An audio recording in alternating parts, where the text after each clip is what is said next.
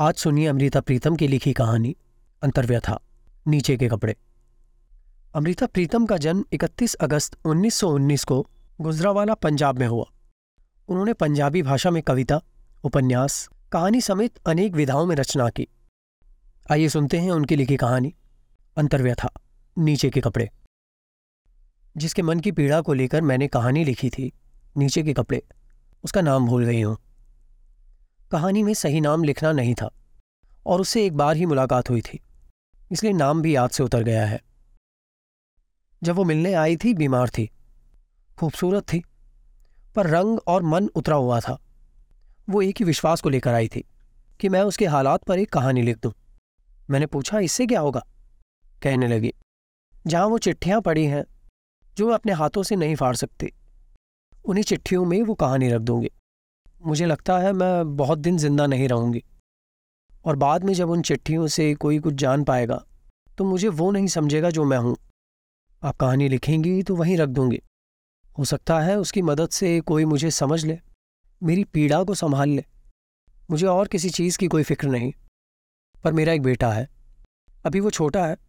वो बड़ा होगा तो मैं सोचती हूँ कि बस वो मुझे गलत ना समझे। जब उसने ये कहा तो मैं समझ गई थी कि उसकी ज़िंदगी के हालात सचमुच बहुत उलझ गए थे और मेरी पकड़ में नहीं आ रहा था कि मैं उसे कैसे समेट पाऊँगी। लिखने का वादा तो नहीं किया, पर कहा कि कोशिश करूँगी। मैं बहुत दिन वो कहानी नहीं लिख पाई।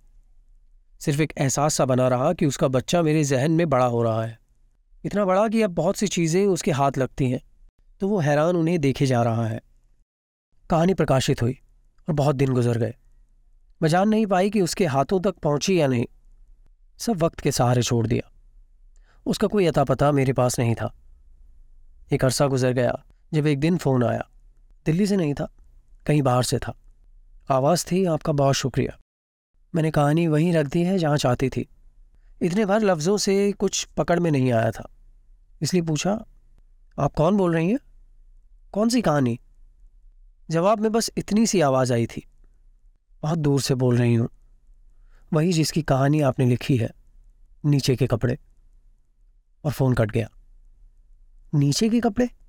अचानक मेरे सामने कई लोग आकर खड़े हो गए हैं, जिन्होंने कमर से नीचे कोई कपड़ा नहीं पहना हुआ है। पता नहीं मैंने कहाँ पढ़ा था कि खाना बदोश औरतें अपनी कमर से अपनी घघरी कभी नहीं उतारती हैं। मैली घघरी बदलनी हो तो सिर की ओर से नई घघरी पहनकर अंदर से मैली घघरी उतार देती हैं। और जब किसी खाना बदोश औरत की मृत्यु हो जाती है तो उसके शरीर को स्नान कराते समय भी उसकी नीचे की घघरी सलामत रखी जाती है। कहते हैं, उन्होंने अपनी कमर पर पड़ी नेफे की लकीर में अपनी मोहब्बत का राज खुदा की मखलूक से छिपाकर रखा होता है। वहाँ वे अपनी पसंद के मर्द का नाम गुदवा कर रखती हैं, जिसे खुदा की आँख के सिवा कोई नहीं देख सकता। और शायद यही रिवाज मर्दों की तहमदों के बारे में भी होता होगा। लेकिन ऐसे नाम गोदने वाला ज़रूर एक बार औरतों और मर्दों की कमर की लकीर को देखता होगा। उसे शायद एक पल के लिए खुदा की आँख नसीब हो जाती हो, क्योंकि वो खुदा की मखलूक गिनती में नहीं जाता। लेकिन मेरी आँख को खुदा की आँख वाला शाप क्यों मिल गया? मैं अपने सामने ऐसी औरतें और मर्दों को क्यों देख रहा हूँ, जिन्होंने कमर से नीचे कोई कपड़ा नहीं पहन रखा है, जिन्हें देखना सारी मखलूक के लिए गुनाह है। कल से माँ अस्पताल में है। उसके प्राण उसकी सांसों के साथ डूब और उतर रहे हैं। ऐसा पहले भी कई बार हुआ है, और दो बार पहले भी उसे अस्पताल ले जाया गया था। पर इस बार शायद उसके मन को जीने का विश्वास नहीं बन रहा है। अचानक उसने उंगली में से हीरे वाली अंगूठी उतारी और मुझे देकर कहा कि मैं घर जाकर उसकी लोहे वाली अलमारी के खाने में रख दूँ। अस्पताल में अभी दादी भी आई थी, पापा भी, मेरा बड़ा भाई भी। लेकिन माँ ने ना जाने क्यों ये काम उन्हें नहीं सौंपा। हम सब लौटने लगे थे, जब माँ ने इशारे से मुझे ठहरने के लिए कहा। सब चले गए तो उसने तकिए के नीचे से एक मुसा हुआ रुमाल निकाला, जिसके कोने से दो चाबियाँ बंधी हुई थी। रुमाल की कसी हुई गांठ खोलने की उसमें शक्ति ना थी। तब एक चाबी की ओर इशारा करके उसने मुझे ये काम सौंपा कि मैं उसके हीरे की अंगूठी को अलमारी के अंदर के खाने में रख दूँ। ये भी बताया कि अंदर वाले खाने की चाबी मुझे उस अलमारी के अंदर पड़े एक डिब्बे में पड़ी हुई मिल जाएगी। और फिर माँ ने धीरे से ये भी कहा कि मैं बम्बई वाले चाचा जी को एक खत डाल दूँ दिल्ली आने के लिए। और दूसरी चाबी उसने उसी तरह रुमाल में लपेटकर अपने तकिए के नीचे रख ली और जिस तरह तकदीरें बदल जाती हैं, उस तरह चाबियाँ भी बदल गई। घर में रोज़ के इस्तेमाल की माँ की एक ही अलमारी है, लेकिन फालतू सामान वाली कोठरी में लोहे की एक और भी अलमारी है, जिसमें फटे पुराने कपड़े पड़े रहते हैं। पापा के ट्रांसफ़र के समय लगभग वो अलमारी टूट ही गई थी, पर माँ ने उसे फेंका नहीं था और साकड़ भाकड़ वाली उस अलमारी को फालतू कपड़ों के लिए रख लिया था। घर पहुंचकर जब मैं माँ की अलमारी खोलने लगा तो वो खुलती ही ना थी। चाबी मेरी तकदीर की तरह बदली हुई थी। हाथ में थामी हुई हीरे की अंगूठी को कहीं संभाल कर रखना था। इसलिए मैंने सामान वाली कोठरी की अलमारी को खोल लिया। ये चाबी उसी अलमारी की थी। इस अलमारी में भी अंदर का खाना था। मैंने सोचा, उसकी चाबी भी ज़रूर इसी अलमारी के किसी डिब्बे में मिलनी चाहिए थी, और मैं फटे पुराने कपड़ों की तहें खोलने लगा। पुराने उधड़े हुए सलमे के कुछ कपड़े थे, जो माँ ने शायद उनका सुच्चा सलमा बेचने के लिए रखे हुए थे, और पापा के गर्म कोट भी थे, जो शायद बर्तनों से बदलने के लिए माँ ने संभाल कर रखे हुए थे। मैंने एक बार गली में बर्तन बेचने वाली औरतों से माँ को पुराने कोट के बदले बर्तन खरीदते हुए देखा था, पर मैं हैरान हुआ। माँ ने वे सब टूटे हुए खिलौने भी रखे थे, जिनसे मैं छुटपन में खेला करता था। देखकर एक दहशत सी आई। चाबी से चलने वाली रेलगाड़ी इस तरह उल्टी हुई थी जैसे पटरी से गिर गई हो, और उस भयानक दुर्घटना से उसके सभी मुसाफिर घायल हो गए हों।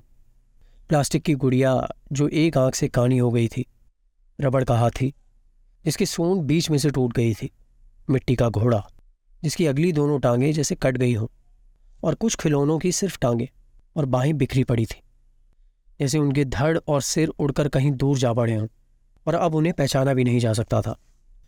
मेरे शरीर में कंपन सी दौड़ गई।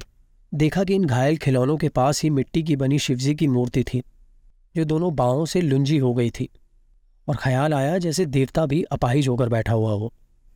जब तक याद आया, लगा कि मेरा बचपन बहुत खुशी में बीता था। बड़े भाई के जन्म के सात बरस बाद मेरा जन्म हुआ था। इसलिए मुझे बहुत लाड से रखा गया था। तब तक वैसे भी पापा की तरक्की हो चुकी थी, इसलिए मेरे वास्ते बहुत सारे कपड़े और बहुत सारे खिलौने खरीदे जाते थे। लेकिन पूरी यादों के लिए इन टूटे हुए खिलौनों की माँ को क्या ज़रूरत थी? समझ में नहीं आया। सिर्फ़ खिलौने ही नहीं, मेरे फटे हुए कपड़े भी तहों में लगे हुए थे। टूटे हुए बटनों वाले छोटे छोटे कुर्ते, टूटी हुई तनियों वाले झबले और फटी हुई जुर्राबे भी।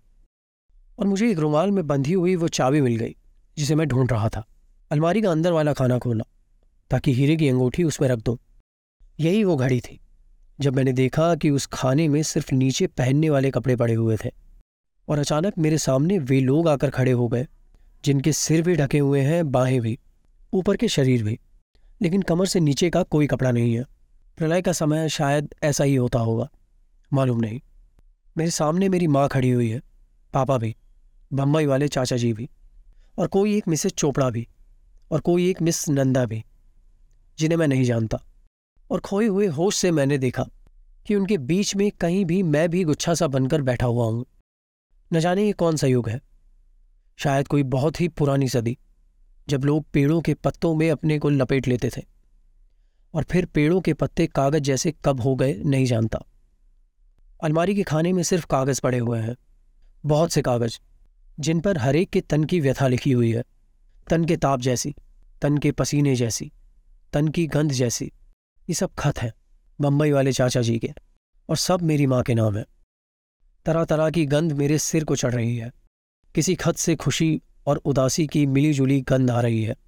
लिखा है, वीनू, जो आदम और हवा खुदा के बहिश से निकल गए थे, वो आदम मैं था और हवा तुम थी। किसी खत से विश्वास की गंध उठ रही है। वीनू, मैं समझता हूँ कि पत्नी के तौर पर तुम अपने पति को इनकार नहीं कर सकती, लेकिन तुम्हारा जिस्म मेरी नज़र में गंगा की तरह पवित्र है और मैं शिवजी की गंगा को जटा में धारण कर सकता हूँ। किसी खत से निराशा की गंध उठी। मैं कैसा राम हूँ, जो अपनी सीता को रावण से नहीं छुड़ा सकता? न जाने क्यों, ईश्वर ने इस जन्म में राम और रावण को सगे भाई बना दिया। किसी खत से दिलजोई की गंध उठ रही है। वीनू, तुम मन में गुनाह का एहसास ना किया करो। गुनाह तो उसने किया था, जिसने मिसिस चोपड़ा जैसी औरत के लिए तुम्हारी जैसी पत्नी को बिसार दिया था। और अचानक एक हैरानी की गंध मेरे सिर पर चढ़ी। जब एक खत पढ़ा तुम मुझसे खुशनसीब हो, वीनू। तुम अपने बेटे को बेटा कह सकती हो। लेकिन मैं अपने बेटे को कभी भी अपना बेटा नहीं कह सकूँगा। और ज़्यादा हैरानी की गंध से मेरे सिर में एक दरार पड़ गई। जब एक दूसरे खत में मैंने अपना नाम पढ़ा, लिखा था, मेरी जान, वीनू, अब तुम उदास ना हुआ करो। मैं नन्हे से अक्षय की सूरत में हर वक्त तुम्हारे पास रहता हूँ। दिन में मैं तुम्हारी गोद में खेलता हूँ और रात को तुम्हारे पास ही सोता हूँ। मतलब मैं ज़िंदगी के उन्नीस बरस में जिसे पापा कहता रहा, अचानक उस आदमी के वास्ते ये लफ्ज़ मेरे होठों पर झूठा पड़ गया है। बाकी खत मैंने पूरे होश में नहीं पड़े लेकिन इतना जाना है कि जन्म से लेकर मैंने जो भी कपड़ा शरीर पर पहना है, वो माँ ने कभी भी अपने पति की कमाई से नहीं खरीदा था। मिट्टी का खिलौना तक नहीं। मेरे स्कूल की और कॉलेज की फीसें भी वो मेरे घर के खर्च में से नहीं देती थी। ये भी जाना है कि बम्बई में अकेले रहने वाले आदमी से कुछ ऐसी बातें भी हुई थी जिनके लिए कई खतों में माफिया मांगी गई हैं। और उस सिलसिले में कई बार मिस नंदा का नाम लिखा गया है, जो खत लिखने वाले की नज़रों में एक आवारा लड़की थी, जिसने मेनका की तरह एक ऋषि की तपस्या को भंग कर दिया था। और कई खतों में माँ की झड़कियाँ सी दी गई हैं कि ये सिर्फ़ उसके मन का एक वहम है, जिनके कारण वो बीमार रहने लगी। ये माँ, पापा, चाचा, मिसेस चोपड़ा, मिस नंदा कोई भी खाना बदोश के काफिलों में से नहीं है। और खाना बदोशों की परंपरा शायद सारी मनुष्य जाति पर लागू होती है, सबकी घगरियों और सबके तहमदों पर।